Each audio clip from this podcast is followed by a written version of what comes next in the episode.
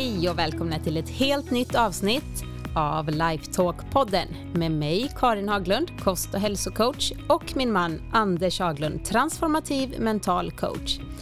I den här podden får du svar på frågor inom personlig utveckling och mental hälsa. Hur du lever ett bättre liv helt enkelt, inifrån och ut.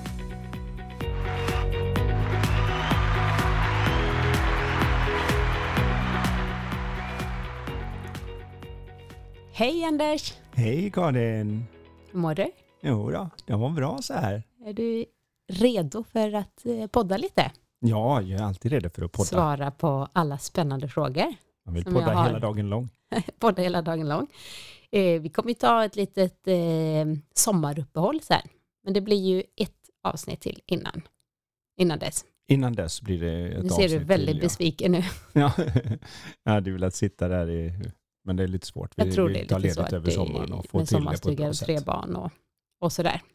Så att eh, nu har vi några spännande frågor här. Mhm. Ska vi Mm. hoppa rakt på dem? Ja, om, har du någonting annat du vill prata om? Öppna ditt hjärta. Ja, jag öppnar mitt hjärta helt och hållet. Nej, jag är väldigt spänd på att få höra vad eh, lyssnarna kan ha frågat för någonting och se om vi har några svar som hjälper. Yes, då kör vi. Hej, jag skulle vilja ha hjälp med hur man ska tänka när man lätt får dåligt samvete.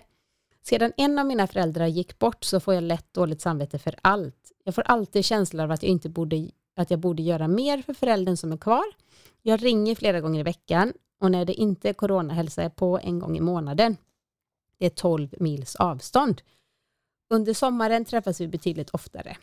Oavsett vad jag gör får jag dåligt samvete. Jag känner samtidigt att min egen familj med man och barn är viktigast att vi kan, och vi kan inte ta på oss allt, till exempel underhålla allt som behöver göras i förälderns hus. Jag får lätt känslan av att föräldern hade uppskattat mer hjälp.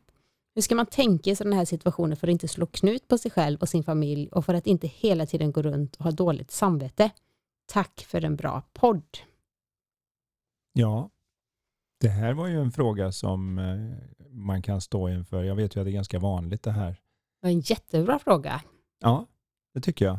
Och eh, jag vet ju själv som hade föräldrar som blev lite eh, krassliga på slutet. Och Mm. Man ska hinna med när vi har skaffat barn och man har eget hus och stuga och allt vad det nu än innebär. Och så har man då dessutom att man behöver upp och hälsa på och hjälpa till och inreda och fixa och dona. Och varje gång som telefonen ringer så hoppas man att det inte har hänt något illa. Så Mm. jag är med på hela den här. Det är väl det första jag vill säga då. Att eh, mitt svar kommer från en del erfarenhet från det här. Den viktigaste delen när vi pratar om att få dåligt samvete det är ju att prata om var kommer dåligt samvete från. Och dåligt samvete är ju egentligen en bra funktion som vi alla haft när vi är i en grupp för att känna vad som är rättvist och om man har gjort tillräckligt och så. Så det är ju en fullkomligt naturlig reaktion. Men när vi får den så att den lamslår oss på andra ställen och vi går omkring med en dålig känsla, då har vi missat vad det är egentligen som händer. Och det är ju att vi skapar ett glapp mellan vad vi tycker att vi borde göra och vad vi faktiskt kan hinna med. Det kallas ju så fint inom psykologin för kognitiv dissonans. När mitt beteende och vad jag kan göra inte ligger i linje med vad jag innerst inne tänker att jag borde hinna med och hur jag borde vara snarare än hur jag Den där faktiskt är. supermänniskan som man önskar Ja. att eh, man kunde vara. Som skulle Som ingen med. är. Nej, men ingen är det. Och sen så är det ju så här att vi har lite svårt ibland att bara tala om att ett plus ett är två. Jag har ju det här med folk som eh, i sina arbetsuppgifter har väldigt svårt med att säga att jag vaknar i stort sett varenda måndag och vet att jag har fler uppgifter idag som jag borde hinna med än vad jag kan hinna med. Och imorgon på tisdag kommer det ännu värre. Och på onsdag kommer det ännu värre. Och så håller det på. Ständigt och jämt är det för mycket. Och stressen man känner, det dåliga samvetet man känner kommer ju ifrån att man försöker lösa någonting som inte är lösbart. Det är ju sanningen. För vi ska ju om vi är någorlunda vettiga sova 7-8 timmar per dygn. Så då får vi ta bort dem från de 24 timmarna. Och sen ska vi då ta hand om vår egen familj som står oss nära. Dessutom ovanpå de här andra sakerna, man ska träffa kompisar och sköta sitt jobb och allt det där, så dyker det alltid upp små kurvbollar där det inte går så smidigt. Plötsligt ringer de från förskolan och säger att ni får hämta för de är snuviga. till exempel. Mm. Och det rök hela att göra-listan som han hade i sitt huvud. Och nu går inte det. Utan nu får man göra något annat. Och väldigt många blir då så pass irriterade och lamslagna att de inte får något av det andra gjort nästan. Eller i varje fall när man gör det så skapar man en stämning som gör att kanske andra blir påverkade negativt. Så att titta i riktning mot vad gör man med det dåliga samvetet, det är ju helt enkelt vad kan jag faktiskt hinna med? Och precis som en bra anställd skulle gjort med sin chef så får man gå dit och säga, vet du vad? Jag har tolv grejer jag kom på att jag borde göra idag. Och jag har tittat på schemat, jag hinner inte med mer än fem om jag ska göra det bra. Så sju saker kommer inte bli gjorda idag. Här är de fem jag har valt. Här är de sju jag har valt att de kommer inte bli av. Och då kan ju chefen säga, bra tänkt, men jag skulle nog vilja flytta in den grejen och flytta ut den grejen. Jag tror inte de kommer säga, va? Hinner du inte med det som inte går att hinna med? Utan de är ju vettiga nog de också förstår det att nej, vi, varje dag så är det en prioritetsordning. När jag står... Jag tycker det är väldigt sunt. Jag hade som chef tänkt, wow, bra Ja. att du tog en titt i det här istället för att du springer runt och vara helt stressad och ja, till slut kanske sönderstressad. utbränd eller eh, Ja, för det är ohållbart. det är ohållbart. Det är ohållbart och vi pratar så mycket om hållbarhet i alla möjliga sammanhang idag men ganska lite om hållbart välmående och hållbar mental balans.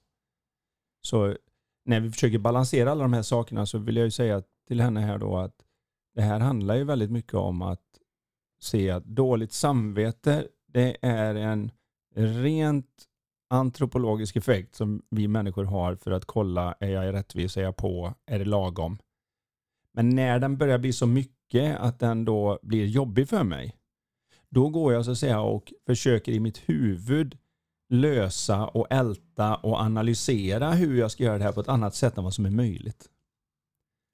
Hon gissar ju här att ja, mina föräldrar vill säkert ha mer hjälp. Ja, Eller den här föräldern som är kvar. eller föräldern som ja. är kvar. Ja, det vill de kanske. Eller framförallt, är det det är klart att om den sitter 12 mil därifrån, att varenda samtal, varenda besök är fantastiskt Ja. roligt. Så det är ju en, en, vad ska jag säga, en komplimang att de vill ha mer hjälp, de vill ha dig eh, där. Ja. Självklart, men jag lovar att den personen, den föräldern förstår om man förklarar. Och kanske lite som du sa det här med chefen. Jag vet i det här huset att det här, det här, det här skulle behöva göras i år. Vi har ingen möjlighet eh, eftersom vi bor 12 mil bort och har vårat hus att, att göra det här. Men vad tycker du är viktigast? Då skulle vi kunna göra det då och då.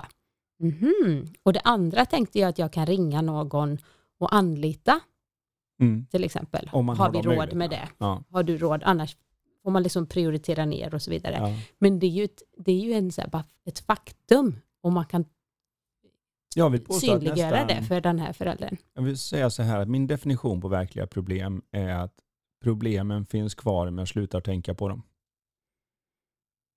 Okej, Så vissa saker, om hon slutar tänka och älta om det här, så existerar inte det problemet. Vissa Nej, saker... inte med dåligt samvete Nej, och det dåligt nej, samvete där. Är du med? Så det är inte ett verkligt problem, det är ett imaginärt problem. Mm. Att ett hus behöver rustas upp för om vi inte målar i år så får vi köpa nya brädor nästa år. Det är en annan sak. Då får man börja se det. Ja, men om vi inte hinner det, hur, hur farligt är det om vi får byta tio brädor då? Det kanske inte är så farligt. Det kanske är värt att inte stressa sönder för jag oss. tänker ibland, ska man göra allt det där som, ja, eh, alltså om man har någon här, jag tänker på våra fönster och säger, nej men det ska ni göra var, var oftare nu det var. Och ska ni skri, eh, skrapa den här färgen, nu ska ni göra det. Och ska man lyssna på alla experter om vad det Just nu är, deras grej. då lovar jag, om man har det i hus, då har man att göra precis hela tiden. Ja, det är inte mycket som inte ska underhållas varje Om dag det ska nästan. vara tipptopp, ja, Ja. och så är det diskmaskinen, då ska den rengöras så här ofta. Eh, och sen är det ugnen. Men vad, jag så- vill, vad jag vill få fram här som mitt svar på frågan egentligen är ju det att som så mycket annat så går problemet bort när man säger som det är. Så att om inte den här föräldern nu är så pass gammal att de har börjat eh, kanske tappa det lite, det gjorde mina föräldrar mot slutet, men annars kan man ju ha det här snacket precis och säga det att vet du vad, jag, öns- jag går omkring och har dåligt samvete för jag skulle vilja vara mer med er. Mm. Men samtidigt så har jag en familj att ta hand om. Och det är 12 mil bort att komma hit. Så det är inte görligt för mig att göra mer än så här. Men jag går omkring och mår dåligt över det här eller så. Och jag, jag förstår mycket väl att det är jag som gör den där biten. Men hur mycket vad, vad, vad är det du faktiskt behöver hjälp med istället för att fantisera om vad man tror att de Mm. vill. Det är inte alls säkert. De kanske, de kanske på sin hörna sitter och säger herregud, här kommer de en gång i månaden och jag vill inte vara till besvär. Så, Mm. så de kanske stressar upp sig över att de tycker att det är för mycket för de andra hållet. Men det, oavsett hur det ligger till så kan vi inte veta förrän vi säger som det är och pratar om det. Precis. Så, Och så, jag menar idag, jag tänker på det här med videosamtal och så. ja. Helt plötsligt så är ju avstånd inte på samma sätt när man ser varandra på en skärm Ja. och kan prata, connecta lite. Det behöver inte ens vara långa samtal. Nej. Det vet jag när min mamma har varit eh, lite dålig nu här och vi Mm. har ringt och så säger hon alltid så här på Facetime med oss med barnen och det är Ola Baloo här och det kan vara jag står och, och grejar i köket och någon springer iväg med telefonen och så vidare. Men hon skickar alltid sen, åh, bästa medicinen, smiley, Mm. tack. Alltså, det är det lilla. Kanske skicka ett vykort, ett traditionellt vykort. Tänker på det. Mm.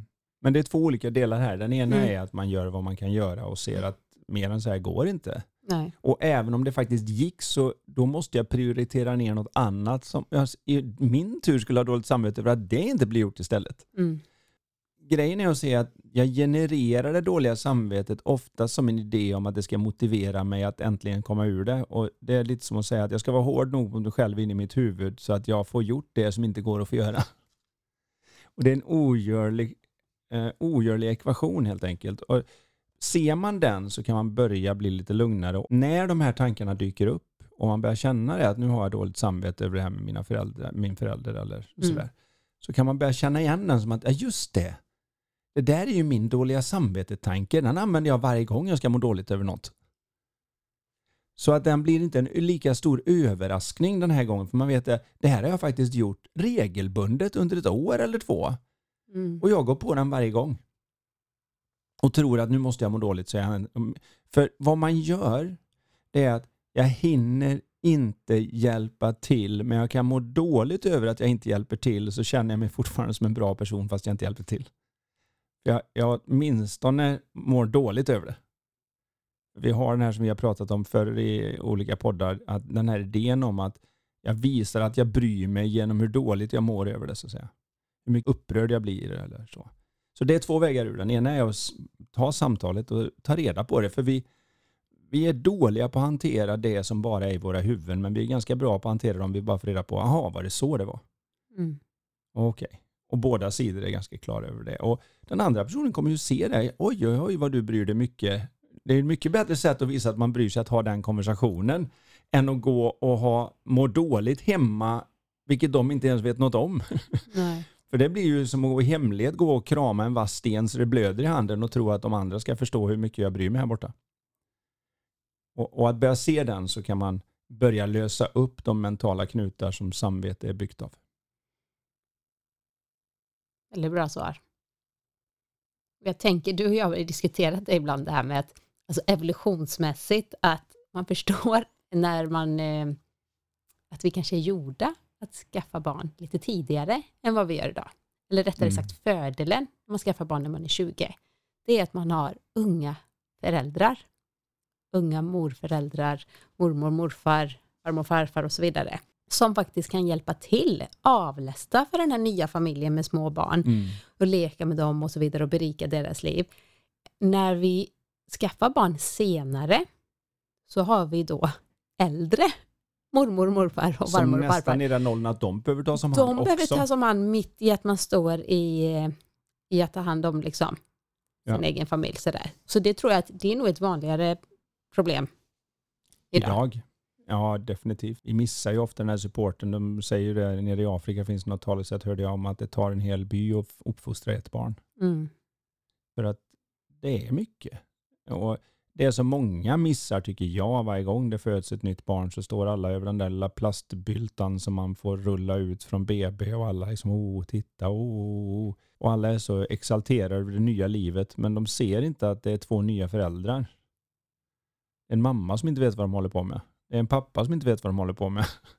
Och som inte vet att deras liv... Ja, just För nu, alltid, för just nu kommer, kommer vara det kommer aldrig vara samma någonsin. Nej. Bättre, sämre, spelar inte så stor roll, men det kommer aldrig vara likadant. Vilket innebär att man står som nybörjare i detta. Och mycket av det är ju för att det då inte har varit hela byn. För hade det varit hela byn då hade man ju varit med och tagit hand om andras barn, småbarn, Innan. innan. Och då hade du övat på dem på ett sätt som gör att nu har jag haft dem en timme, jag vill lämna tillbaka dem för jag ska gå och spela fotboll. men, men då hade du mer naturligt haft den här träningen som Mm. gör att när du då får barn när du är 20 så är du inte lika mycket nybörjare. För du vet hur det funkar och du vet vem du kan lämna till och det finns andra ungar att leka med och det finns Mm. morföräldrar som är 45-50 som orkar med och gå ner på alla fyra och leka med dem och så vidare. Så det är klart att det fanns en naturlig grej som vi har brutit på ett sätt. Mm.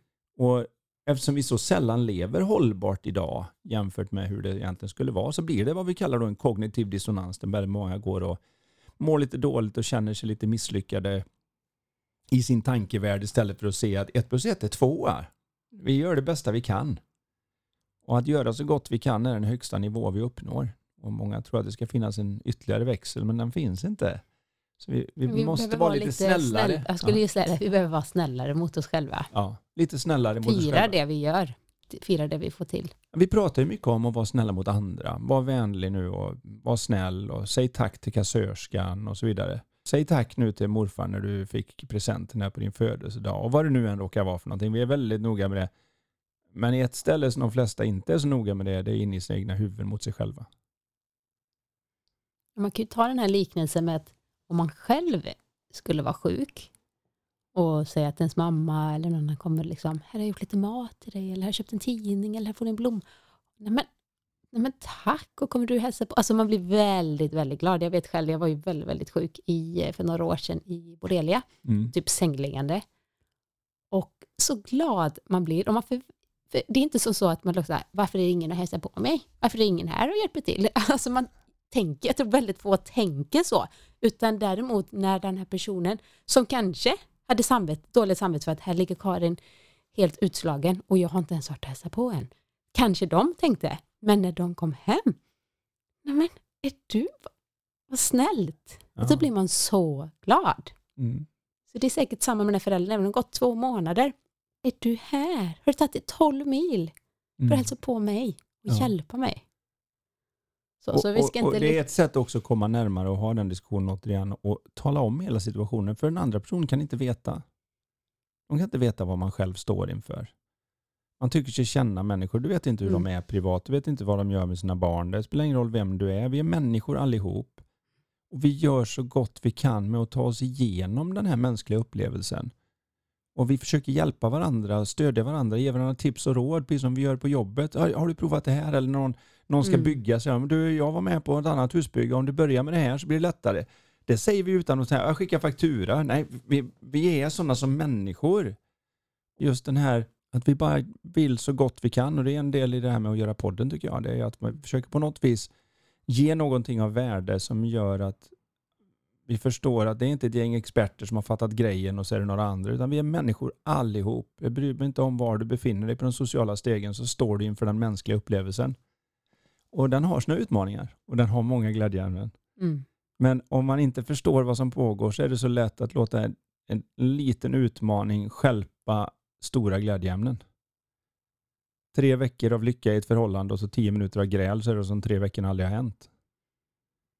Och det här är ju just det här att det lilla får smolka över det stora är ju någonting som vi alla behöver lära oss. Det är inte lätt. Mm. Ingen som säger att det här är lätt, men att ta en titt. Och Mm. Så vi får tacka för frågan först och främst. Och så hoppas jag att Jättebra jag har gett någonting om det här med det dåliga samvetet och hur det uppstår i våra sinnen och vad vi faktiskt kan göra åt det. Och att precis som skam så överlever inte dåligt samvete ljuset. När man väl man kan känna sig liksom skamfylld för jag gjorde det eller jag, jag är sån här innerst inne eller vad det nu än är. När man väl sätter sig och pratar med andra människor om det så är de så ja, så är det ju att vara människa jag. Det är nästan aldrig så stort som det är när vi håller det i huvudet. Så, så den där känslan överlever inte när vi tar den utanför oss själva. Så bara rikta ljuset på den och säga jag har, jag har lite dåligt samvete, jag hälsar inte på mina föräldrar direkt. Ja, gå och säg det till dem då. Och då kommer de säga, vad ska du dåligt samvete över det? Herregud, jag är jätteglad att du är här. Faktum är att ibland tycker jag du är här för ofta. det Mm. vet man aldrig. Nej, man vet aldrig. Du har ingen aning, men, men det vet du aldrig förrän du frågar. Så jag hoppas det kan ge något där. Nu har vi en fråga från Edvin. Hej Anders och Karin. Jag funderar på att utbilda mig till coach och jobba med det. Älskar att jobba med människor. Är lite nyfiken på om du, Anders, jobbar efter någon särskild coachingsmodell. Berätta gärna mer om ditt sätt att se på coaching och ifall du har några tips till mig hur jag går vidare. Mm. Var den här personen intresserad av att bli professionell coach? Mhm. Var det så? Ja. Utbilda, utbilda sig till det och jobba med det. Ja. Och han älskar att jobba med människor. Mm. Och där skulle jag bara säga, det är ju liksom, okej, check på den, ja. då är du hemma. Det är ju ganska viktigt att man älskar att jobba med människor. Mm. För det är ju, Och den första biten är just att vara ödmjukheten och se att jag har, alltså, för det finns två delar. Det ena är att jag kan ingenting som dyker upp lite då och då. Man tänker, vad lilla jag hjälpa till med de här människorna? Det andra är att där det går väldigt enkelt för dig, där är du också väldigt värdefull. Det är lätt att inte se det, att ditt perspektiv är som mest värdefullt där du tycker att det här borde väl alla veta. För det är så självklart för just dig och den kan man dela med sig av. När det gäller metoder och annat så började jag tidigt med det här med mental träning när det gällde och, och började ända bak 1978. Det är ju så länge sedan. då Och sen- föddes jag, Ja, älskling. Då började jag ligga och träna mental träning. Och när det sen utvecklades någonting när man märkte att jag vill hjälpa andra människor så hade jag varit hos Tony Robbins och efter Tony Robbins hade jag varit hos en kille som heter Richard Bandler som höll på med NLP, eh, DOE och annat. Och man lär sig i takt med att man gör det precis som allt annat. Den stora grejen för mig nu det är det att jag har ingen metod eller program utan människan som sitter framför mig är programmet. Så min förberedelse är att jag hela tiden är intresserad och söker upp nya saker, förståelser, tekniker, vad det nu än råkar vara som verkar Och du har vara. varit på väldigt mycket kurser och utbildningar, framförallt utomlands är det ju. Ja, Och då tänker jag också när du blev intresserad av det här och, och började coacha lite mer och framförallt föreläsa och så vidare. Det fanns ju inte heller så jättemycket utbildningar på svenska. nej, det gjorde, då gick det Men inte. nu tror jag det finns det nog finns en det. del. Jag hade ju fördelen av att jag gick på universitet i USA så att engelska och svenska var i stort sett likvärdigt i mitt huvud. Och det var ju en fördel då när man startade ut innan allt internetande och annat. Och men, men det viktigaste jag har skiftat nu om det är någon som vill stå då på mina axlar och inte behöver göra misstagen från början och så vidare, det är att nu så är människan som är framför mig är själva metoden, är programmet. För det är ju så här att skulle jag vilja lära mig ett, ett nytt språk så är ju det mycket troligare att jag blir bra på att lära mig det språket om jag precis har skaffat en ny partner från det landet eller om jag ska åka dit. För annars är det inte riktigt lika relevant för mig. Och samma är det ju om man sitter med en person som precis håller på att gå igenom en skilsmässa eller som precis har fått ett nytt jobb med helt nya befogenheter och helt nya ansvarsområden och samtidigt massa saker som de liksom känner sig nya på. Ja, då befinner de sig i ett läge där jag kan inte gå in och säga här har jag redan bestämt vad jag ska göra med alla människor första veckan. Utan man får kunna ämnet så pass bra att man frågar helt enkelt. En av de vanligaste frågor jag har när jag startar upp ett coachsamarbete är den här. Nu ska vi träffas de här antalet gånger och det kommer kosta den här antalet pengar. Pengar kan man alltid tjäna mer. Det kommer jag ganska lätt kunna ge dig idéer som gör att du kan känna igen dem. Men tiden får man aldrig igen. Så vad ska ha hänt efter ett halvår, ett år eller beroende på vad kontraktet är för att du ska känna att det var värt det? Och så börjar de stipulera upp liksom, här är, om det här och det här och det här och det här händer, då är det värt det. Och då får jag samtidigt reda på vad de står inför och vad som skulle vara viktigt att ändra på istället för jag sitta Mm. där och gissa, komma med mitt program och köra in det i så att säga, den mentala köttkvarnen. Och så kan vi ha en diskussion om hur vi människor fungerar och hur det relaterar till just deras utmaningar och drömmar och mål. Och där är väl svaret egentligen. Sen finns det en massa ställen att certifiera sig för naturligtvis, där man kan få olika saker som säger att nu har du rätt att coacha enligt den här metoden. Ja, och också kanske få lite guide. Det är ju ändå saker Ja. som du gör så himla bra automatiskt. För det sitter så att säga i ditt cellminne nästan. Ja, Eh, som du inte tänker på. Du behöver inte tänka på det. Du gör det automatiskt för att du har typ 30 års erfarenhet. ja. Eller vad kan det vara? ja som professionell coach är du nu 24 år. Så att det är ju en liten stund av att ha träffat mängder av människor och gått på, jag vet inte hur många kurser och lagt ner hur många miljoner och rest överallt för att lära Mm. mig det jag kan. Men, men det spelar ingen... Det, grejen Man måste är bara börja man någonstans. måste börja någonstans. För det gjorde du också. Du började ju någonstans. En av de saker som jag har fått citerat av andra coacher och föreläsare som jag har sagt är ju den här att du måste faktiskt inte vara världsmästare för att börja, men du måste börja för att bli världsmästare. Så fundera inte så mycket på det, utan finns intresset, finns det här, så kliv in i det, tala om var du befinner dig på skalan. För det du kan gör större skillnad för dina klienter än det du har hört någon annan säga och du tänker det låter bra så det säger jag med. Det är varifrån du kommer när du coachar, inte vad du säger och vad du gör så mycket. Mm. Som, som går hem på riktigt där de känner att ah, jag förstår för du förstår. Jag kan se förståelsen i dina ögon så jag vet vad du menar nu. Medan om det bara blir en copy-paste så blir det liksom, jag hoppas du fattar för jag är inte helt hundra själv. Och den är ganska viktig att få med sig och sen då är det fortsätt jobba på din förmåga, fortsätt jobba på att lära dig ännu mer. Du blir aldrig färdig. Det går alltid att lära sig lite mer om man får kontakt med en annan människa. Det går alltid att lära sig mm. lite mer om hur man kan ställa sig i någon annans skor på ett sådant sätt att man får att de ger en tillåtelse att nudga dem i en riktning som kan göra skillnad för dem. För går den fel spelar det ingen roll vad du kan. Mm. Så, så det är väl den grejen. Och om du väl jobbar på din talang och du märker att ja, jag är duktig på detta, jag, jag vet inte vad det är, men jag har en förmåga att presentera, säga, hamna rätt med det så att det gör skillnad för någon. Då är det bara att fortsätta jobba på den talangen för då kommer den talangen göra plats för dig. Jag kom på nu, ett, eh, om man vill utbilda sig utomlands så är ju Michael Neal som vi har jobbat tillsammans med många gånger här, haft honom i Sverige och du har varit, ni är goda vänner dessutom. Men hans utbildning Anders, Supercoach Academy.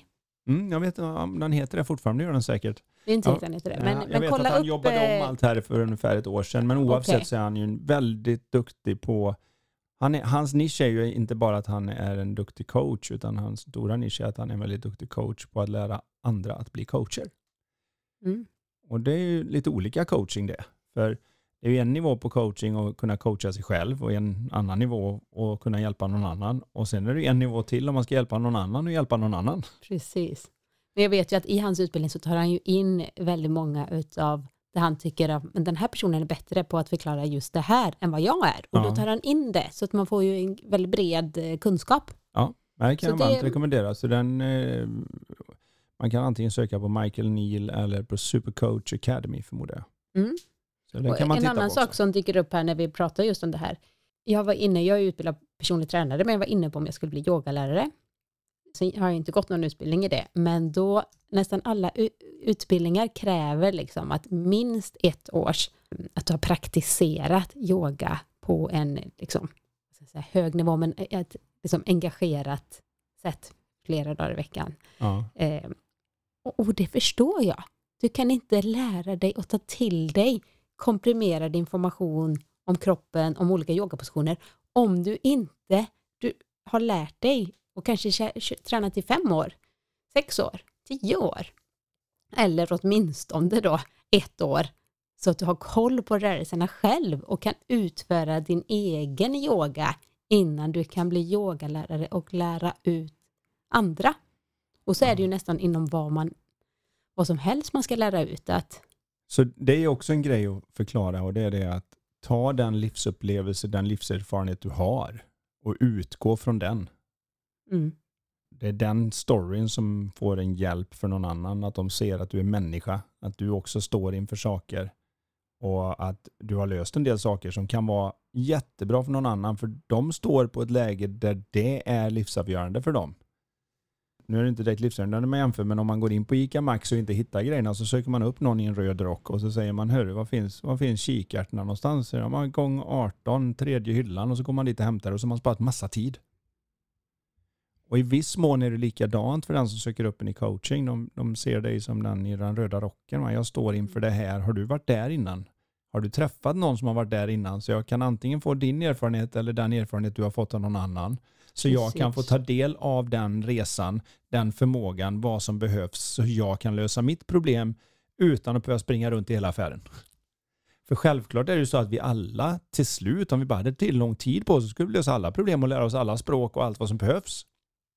Men tiden än så länge i varje fall, vi vet ju inte vad som kommer hända med Och hur länge När vi får chip i hjärnan menar du som bara, kan- oj, nu kan jag alla språk här. Jag har Det ingen tog aning om det. 37 sekunder. Och dessutom så vet vi inte om det de hittar på någonting med telomerer och annat och så vi blev väl längre och så. Men som det är nu i varje fall, så om vi, även om vi skulle kunna lära oss nästan allting, så hinner vi inte. Och prioritera det Man vi får- vill. Man får prioritera det man vill och man kan komma dit fortare om man tar någon som redan har varit där. Någon som redan har lite verktyg, kunskaper, livsfilosofier. Och det mest smittsamma som finns är ju just tankar. Så om man kan bli smittad med en tanke och en förståelse som funkar bättre så kan jag plötsligt göra någonting ganska snabbt som annars hade tagit lång tid. Och Det är ju en av de där viktiga grejerna som vi har. Att för självklart måste man lägga ner jobbet. Ingenting är gratis. Men man kan så att säga stå på giganters axlar så att man inte behöver ha de problem som andra redan har löst. Utan man kan komma på helt nya problem som ingen har löst än. Och så kan vi lägga tiden på det istället så att andra kan stå på våra axlar. Mm.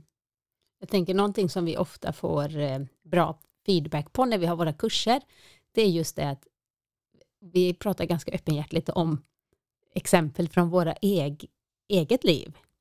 Så det brukar säga att det var så härligt att höra, liksom, man tror kanske att oj, herregud, ni har inga problem eller det är aldrig några utmaningar. Och så berättar man någon incident med barnen eller något så här och då känner folk igen sig och blir så här, ah, okej. Och det blir så äkta och det blir så bra. Ja, man kommer ju tillbaka till det här att vi är människor som gör det bästa vi kan med att hantera livet. Man var lite sån så är det liksom man föds, man dör och så däremellan så ska man hitta på något. Det är ganska kort tid man har på sig så ska man göra någonting med det som skänker den här meningen och det så det behöver lite hjälp. Och det är ju det vi är så duktiga på. Jag har ju tänkt på det ibland när man går på eh, kyrkogården. Du menar, det men lät de- som att du tyckte att det är det du och jag är så himla duktiga Nej. på. Nej, vi är, män, Vi är alla människor. människor. Ja. alla människor. Men när man går på kyrkogården, du vet på alla helgona eller man ska hedra eh, någon så tänker man ju ofta på det där. Man står och tittar, oj de dog och var inte mer än 38 år gamla. De dog och var inte... Och hur man gör är att man ser att det stod 1963 till 2018 eller vad det nu än är. Så ser man det. Men det man väldigt sällan tänker på mer när man räknar ut hela den där att oj de blev så gamla och de blev så. Det är ju att den där bindestrecket emellan i det bindestrecket har den här människan gråtit, skrattat, haft sex, rest, haft ett liv. Det är det som är livet. Är Man med? blir, det blir All- ett bindestreck sen Ja, men, men bindestrecket är, så, så mycket. mycket. mer än start och slut på det. Ja. Och, och det bindestrecket som sitter där, att ibland kan det vara bra att vara medveten om det, att det där bindestrecket, det betyder så mycket mer. Det är någon som har levt ett liv där, i det bindestrecket. Den tycker jag är ganska viktig att ta med sig. På något vis se den skillnaden. Det slår mig lite, bara dök upp en sån här historia, jag kommer ihåg, jag satt med en vd och han berättade för mig när jag, när jag ställde den där frågan just att vad, vad ska ha hänt för att det ska vara värt pengar och tid? Då sa han så här, om jag ska vara riktigt ärlig så när jag var yngre och jag startade ut så var jag liksom så glad och peppig och jag tyckte att det fanns inga hinder och så. Så att jag, var, jag var verkligen en person som verkligen tyckte att glaset är halvfullt i alla lägen. Och jag är riktigt ärlig nu när jag sitter här, ja, då, då skulle jag säga att nu har jag blivit en sån där tråkig glaset är halvtomt person. Kommer någon med ett projekt så tänker man att ja, det kommer ta längre tid än vad de tror. Det kommer bli dyrare än vad de trodde. Det orkar jag inte ge mig in i. Och sa okej, vad vill du säga med det? Och nej, men om, om jag efter den här coachingperioden kan bli en glaset är halvfullt istället för en glaset är halvtomt person, då är jag hemma. Det vore grymt. Och då tittade jag på honom och sa det att jag vet inte om du känner till det, men jag är ingenjörsutbildad. Det är ju vad jag egentligen är utbildad som är ingenjör på satellitkommunikation. Och om jag mäter mängden vatten i glaset så är det exakt lika mycket oavsett om du säger att det är halvfullt eller halvtomt. Så det påverkar inte mängden vatten du har för att du bedömer det som halvtomt eller halvfullt. Och jag tror att du missar det absolut viktigaste av allt. Och då säger han så, vad skulle det vara? Vilket vackert glas det är. Mm. Alltså vi vilar alla i livskraften. Mm. Vi vilar alla i potentialen bakom livet. Och vi verkar tro att om jag bedömer mitt liv som bra, med andra ord, jag bedömer mitt liv som halvfullt, då är det mycket bättre än att bedöma mitt liv som halvtomt. Så vi tror att livet är en bedömningssport. Istället för att se att livet vilar i kraften bakom och potentialen bakom. Och att vi är i ett väldigt vackert glas oavsett om jag bedömer att en deciliter vatten är halvtomt eller halvfullt. Så bra sagt. Ja, det blev tyst igen, som vanligt. Jag kanske ska säga någonting nu. Nej, men jag skulle faktiskt vilja säga en sak till till Edvin och ni andra som lyssnar angående coachning här. När du började jobba som coach och tog dig an mer och mer så har du i stort sett hela tiden, eller i, i alla fall perioder, själv haft en egen coach. Och då är det ja. många som har kommit och sagt, va? Men blir du coachad? Du är ju coach. Ja, precis, just därför. Ja. För att man hela tiden behöver lära sig, utvecklas som person. Och då blir det så sådär, ringa på vattnet till den du coachar. Mm. Och framförallt just det här som förvånar mig ibland när jag pratar med andra coacher och säger har du en coach? De säger nej och så kan jag inte låta behålla mig och säga tror du inte på idén? Och jag har ju dessutom allt som oftast haft coacher som kostar minst dubbelt så mycket som jag. Vilket gör det mycket enklare att ha säljsamtalet för mina tjänster. Det känns ju som jag säljer någonting som är förhållandevis billigt. För ibland då när jag blir mm. coachad så tänker jag det här, jag har ju coachat bättre. Och de tar mer betalt än mig, så varför skulle inte jag? Då kan jag med stolthet ta betalt vad jag tar betalt. Det är ett sätt att komma in i det. Men framför allt är det viktigaste med en coach, det är ju att de är inte jag. Jag bryr mig inte om hur mycket expertområde du har. Om du är Einstein och du har ett expertområde som är enormt vad det gäller universum, matematik, fysik och hur det funkar. Han hade garanterat en ganska stor blind fläck vad det gäller förhållanden. För där gifte han ju sig först med någon som inte funkar och sen någon annan som inte funkar och till slut så tog han sin kusin. Så han hade ju kanske behövt prata med någon som inte var han om det just. För vi har alla våra blinda fläckar, vi har alla våran himmablindhet. Mm. När någon säger så här, vad har du en coach? Ja men det är klart jag har en coach, jag fattar ju att jag har ju mina blinda fläckar och jag kan inte se dem. Och ibland behöver man inte en, en professionell coach, ibland kan det vara att man har en vettig farbror. Mm. Eller att man har en väldigt bra vän som Eller sätter dig ner mentor. och säger, ja, som sätter dig ner och bara säger, du vet vad, om du fortsätter göra vad du gör nu, och du fortsätter säga vad du gör nu och håller på som du gör nu. Så jag kan tala om för dig vad du kommer vara om fem år. Och det kan vara tillräckligt liksom för att man ser det inte själv. Det är det som är så konstigt. Det är så lätt att se med andra människor. Jag skulle tro att alla som lyssnar på det här har någon i sin omgivningskrets där de kan säga att om han fortsätter parta sådär och dricka sådär och hålla på sådär, det, det kommer inte sluta bra. Eller man kanske vet att någon har träffat någon som, visst, de verkar kära, men man kan liksom Nej, det kommer Ingen inte funka riktigt. Made in heaven. Och, och, alla andra ser det, men den som är i det ser det inte alls. Nej. Och, och, man kan vara lite medveten om det, att det är så himla lätt från utsidan och så jättesvårt när man är i det. Och det är ett av skälen till att man kan då behöva en coach. För mig så handlar det mycket om att man får lite hjälp med att klara av sånt som jag hade kunnat klara av, men jag kan klara det kanske på ett nytt och fräschare sätt, på ett bättre sätt och snabbare. Och roligare under tiden. Är det inte fel det heller? Nej, det är inte fel. Vi tar en ny fråga. Hej och tack för en bra podd. Jag älskar att sätta mål och är väldigt målfokuserad. Dock tycker jag att det är svårt att behålla motivationen under vägen. Har mm. ni några tips?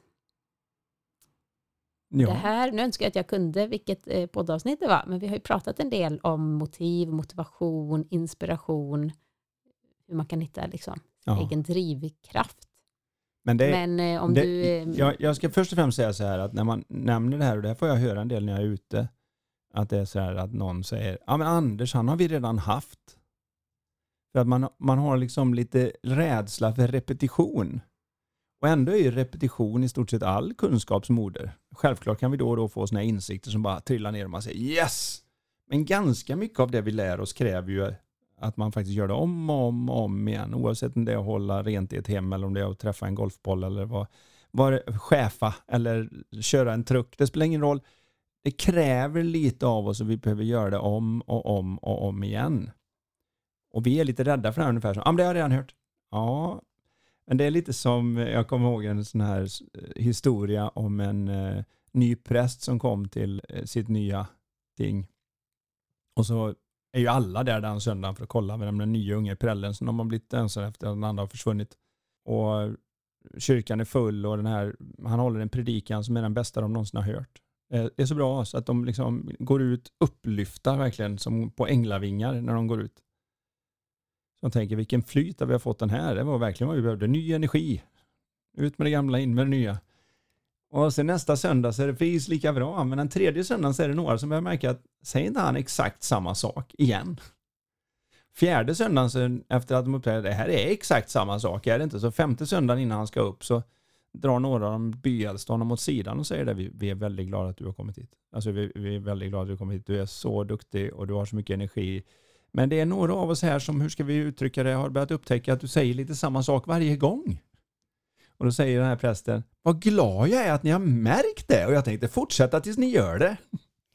Gud vad bra. Så det var liksom inte att det inte fanns något nytt att säga, men det har inte hänt något än. För, för visdom och visdom och kunskap som inte omsätts i någon form av handling har ju inte riktigt värde, det kommer inte ut. Det har inte riktigt landat då, polletten har inte riktigt Inte om det eh, inte trillat övergår ner. i någonting. Så gör det inte det. Så att vi kan prata mål igen är det jag försöker säga med hela den här långa harangen när jag svarar på, på det. Och när det handlar om att hålla så att säga motivationen uppe. Vad jag Mm. då tycker är Under egentligen vägen. att Mm. ha kontakt med sin inspiration. Motivation är att man hela tiden connectar med varför vill jag det här, varför vill jag det här, varför vill jag det här, så jag har goda skäl, goda motiv. Det är det som är motivation. Jag har så Mm. bra motiv att göra det här så att jag gör det. Mm.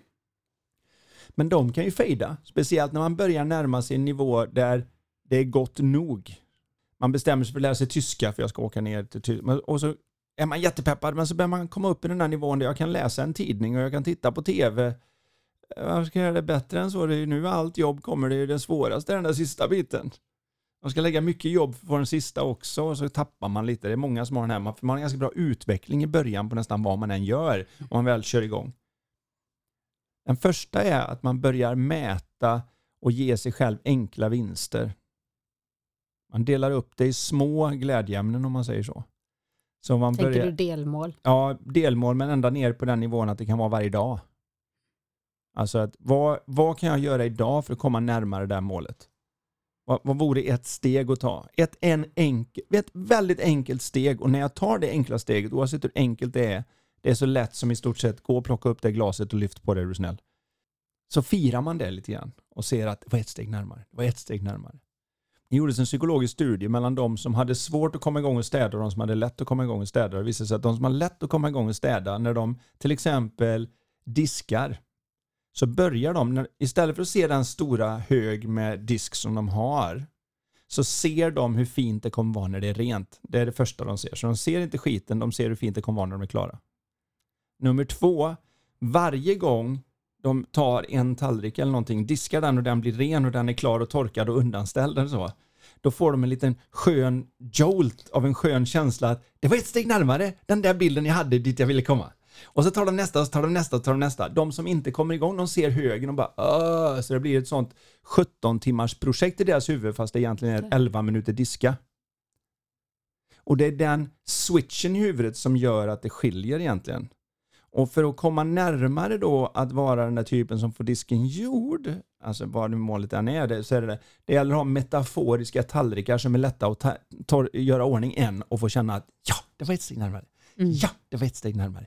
Ja, det var ett steg närmare. Man behöver få den lilla dagliga dosen för när man får belöningen för långt skjuten från att jag faktiskt gjorde det så kan inte nervsystemet koppla ihop det. Det är som när säl- den bästa säljaren gjorde sin stora försäljning i maj och så är galan för företaget är i december och så får de gå upp på scen och liksom joho, bästa säljaren i år. Jättekul men det är, det är lite grann som att en hund sitter och så två dagar senare säger här är en kaka, jag får den. Ruff. jag fattar, vad fick jag, vad fick, hade kakan något med att jag satt ner? Nej, nej, kakan Mm. måste vara precis när hunden sitter. Då kan hunden lista ut att fick kaka för jag satt. Nästa gång jag ser kaka, sitt. Och därefter får man inte ens kakan för att sitta för själva beteendet har nu blivit belöningen så jag kan ta bort kakan. Kakan, det är också en bra grej att förstå är att belöningen är bara där för att komma igång. Den är inte där för att den alltid ska vara där utan själva beteendet i sig ska börja bli det. Så när jag startar ett träningsprogram, ja, då kanske jag behöver liksom att ja, men jag, jag köper mig en ny topp här som motivation eller något. För jag tycker det är lite inspirerande att komma igång. Men när jag väl har tränat några veckor, ja, men då behöver jag inte den kicken, för kicken är själva träningen. Kicken är att få passet gjort. Mm.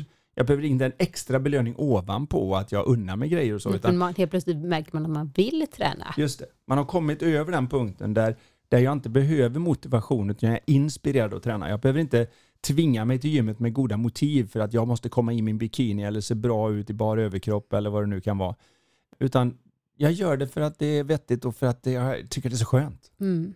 Och det är en stor skillnad när man tittar på mål. Men också här är en del till som jag gärna vill ta upp som jag tror kan göra skillnad. Och det är det att de flesta när de tittar på målet, de tittar verkligen bara fram mot målet och hur långt de har kvar. Istället för att mäta hur många tallrikar de har gjort. Och Det gör att de lever i glappet mellan där de befinner sig och dit de ska. Vilket är lite att hänga i limbo, för det finns inget än. Mm. Det är så att säga bitar väg du lägger en dag i taget fram mot ditt mål. Så just nu är det tomt och det känns lite, äh, vad jag har mycket kvar, det kommer aldrig gå nästan. Men när man tittar bakåt och ser att, kolla vad långt jag har kommit, eller nu har jag lagt tre tallrikar till högen, eller vad det nu än är. När jag mäter vad jag har åstadkommit, då kan jag använda målet som en inspiration för vad kul det ska bli och titta vad jag har gjort. Men vad de flesta gör istället så här, kolla vad mycket jag har kvar att göra och jag kommer aldrig komma dit och så dunkar de sig i huvudet med det istället. Mm. Och där går motivationen ner. Där brukar jag vara ganska noga med dem jag coachar just inom kost och hälsa. Att de kanske säger, ja, men jag får inte riktigt till det här och det här. Nej men okej, men vi tänker tillbaka till för tre månader sedan när vi började. Så kan Ja. man ibland behöva påminna dem, för jag har det så här, eller eh, de fyller i vissa frågor och sådär. Eh, ja just det. Och så säger du nu att magen, hur är den? Kommer du ihåg för tre månader sedan? Ja, gud ja. Jag, skrev, jag var väldigt trött då. Ja, just det. Men hur känns det nu då? Jag är mycket piggare. Jaha, wow, visst är det häftigt? Tre månader bara. Okej, vad har mer hänt då? Har du fått till det här med, fru- ja ja, gud, innan åt jag ju ja, bla bla bla och nu äter jag ju detta. Det gör jag ju faktiskt. Alltså man behöver hjälpa dem ibland att bli påminda om allt det här har hänt på tre månader. Du har kanske levt med dålig mat, en dålig eller en ohälsosam livsstil i många år. Mm. Och så tre månader så är vi så hårda att ja, jag har inte riktigt fått till det här, det här, det här. Jag har inte gått ner exakt så många som jag vill. Nej, men Mm. det har gått tre månader. Och du har redan skapat nya rutiner som du märker att du har fått positiv effekt i ditt liv. Fira. Och där har du det klassiska som jag menar med det. är Att mät vad du har åstadkommit och inspireras av vart du ska. Istället för att mäta vad som är kvar och komma dit du ska och glömma av i stort sett att ja, men det har redan hänt så det räknas inte längre. Just den här hjälper Mm. väldigt mycket med mål. Och sen gäller det att inte ha missuppfattningen och tro att mål gör inte att du blir ett dugg gladare när du uppnår dem.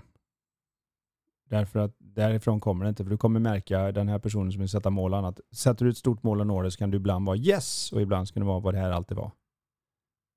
Mål är ett sätt att organisera dina resurser i en viss riktning för att vara effektivare och uppnå det du vill. Det är vad mål gör. Mm. Och det gäller att vara klar över vad de kan göra så du inte får för dig att jag ska använda mål för att bli lycklig.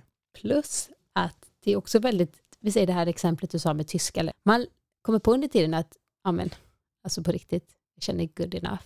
Mm. Jag, tycker jag har tappat liksom, vilket faktiskt inte, jag förstår inte riktigt varför. Jag trodde att jag skulle bli flytande, jag hade satt det som mål. Ja. Jag ombestämmer mig.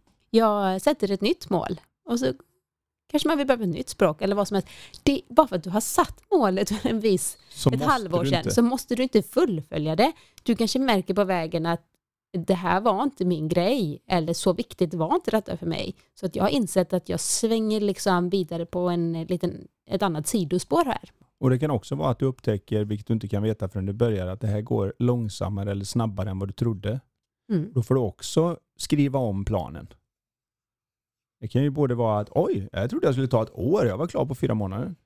Och det kan också vara oj, det här trodde jag skulle klara på fyra månader, men det kommer ta ett år. det vet du ju inte förrän allting börjar dyka upp, utan du gör ju bara en bästa gissning du kan. Och, och det är ju vad målet är. Det här är min bästa gissning på vad jag tror vore bra om det hände och jag tror att det här är vad jag behöver och det här är hur lång tid det gör. Och sen tack vare att vi organiserar våra resurser för att uppnå det här kan vi komma dit effektivare tack vare att vi gjorde det. Men det gäller att så säga som du sa ombestämma sig om man märker att ett, nej det här var inte vettigt. Nu när jag körde igång så säger jag nej, nej jag vill inte alls detta eller det var inte som jag trodde.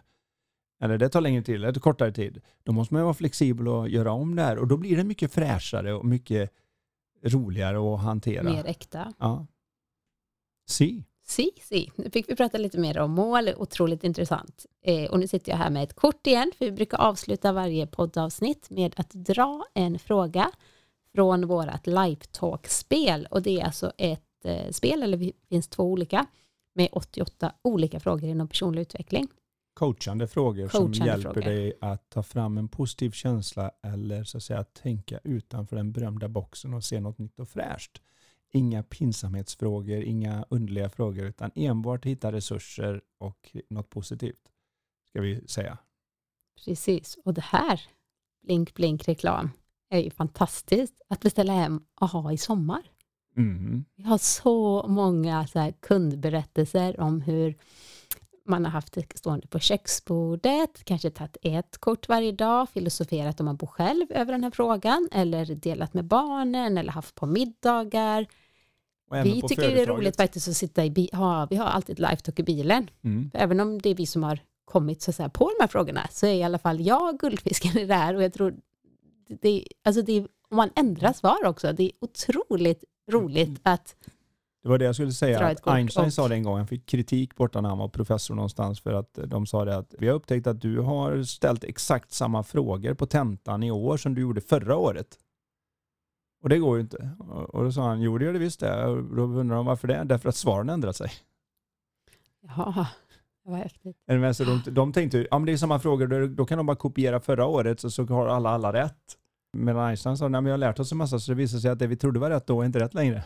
Just det. Och, och så är det även med de här frågorna märker vi när vi ställer dem. Vi har liksom kommit fram till frågorna, besvarat frågorna och varje gång man får dem så befinner man sig, På en annan något- plats. ja som en filosof sa, du kan aldrig stoppa din fot i samma flod två gånger därför att flodens vatten är inte detsamma och din fot är inte detsamma.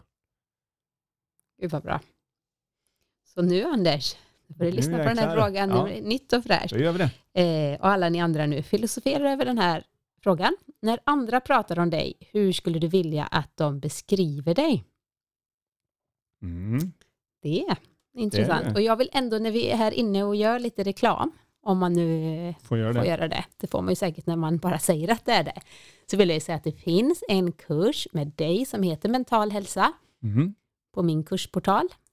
Ja. karinhaglund.se går man in under kurser bara och då kan man gå den online. Under ett år har man tillgång till den och den är riktigt, riktigt bra. Och jag har också nu kommit ut med en nybörjarkurs för er. Ja, ni vet att jag är intresserad av kost och hälsa och träning och så vidare. Man kanske sitter och vet att jag borde träna och absolut inte har fått till det här med kost, träning, livsstil. Det finns det en otroligt pedagogisk där man börjar med vissa förändringar varje månad. Så att det ska bli, om vi pratar lite om hållbarhet i början av podden, det här är liksom en hållbar livsstilsförändring med massor av inspiration som drivkraft för dig som idag är kanske soffpotatis, äter dåligt under pandemin. Ja, men... Va? Ja. Okej, kanske inte, kanske inte soffpotatis men okej då. Du som typ har ett stillasittande jobb, inte tränar så mycket och dessutom kanske trycker i dig socker och eh, halvfabrikat. Är det de som vill- vi riktar oss till nu? Det är som, Nej men just den här kursen, så, inte mental hälsa, den Nej. riktar sig till alla. Men just den här nybörjarkursen, jag har ju andra, jag har ju grund den här till att bli sund. Grund till att bli sund heter den kursen. Men jag har ju en annan kurs, renande kost. Ja, Men den kanske man inte börjar om man dricker energidrycker och Coca-Cola varje dag. Då börjar man inte att dricka bara gröna smoothies och göra egna groddar. Det är för stort steg för de flesta. Så den här kursen är lite mer light, alltså den passar. Man börjar med att leasa en bil och så kan du köpa in det på Formel 1-bilen senare. Ja, så kan man säga. Mm. Men eh, gå in och kolla på våra sidor andershaglund.se, karinhaglund.se och du kommer ihåg att eh, vi kommer tillbaka om två veckor. Yes! Du har lyssnat på Lifetalk-podden. Vi vore så tacksamma om du vill lämna ett betyg och eller recension i iTunes. Dina frågor de kan du skicka till oss på lifetalkpodden.se. Spelet Lifetalk finns också att beställa där. Vill du komma i kontakt med oss rörande samarbeten, coaching, föreläsningar och event? Då kan du mejla till karin.lifevision.se. Tusen tack för att du har lyssnat och du, gillar du podden? dela den gärna vidare och tipsa om den i sociala medier. Låt oss tillsammans göra världen lite mer mentalt välmående.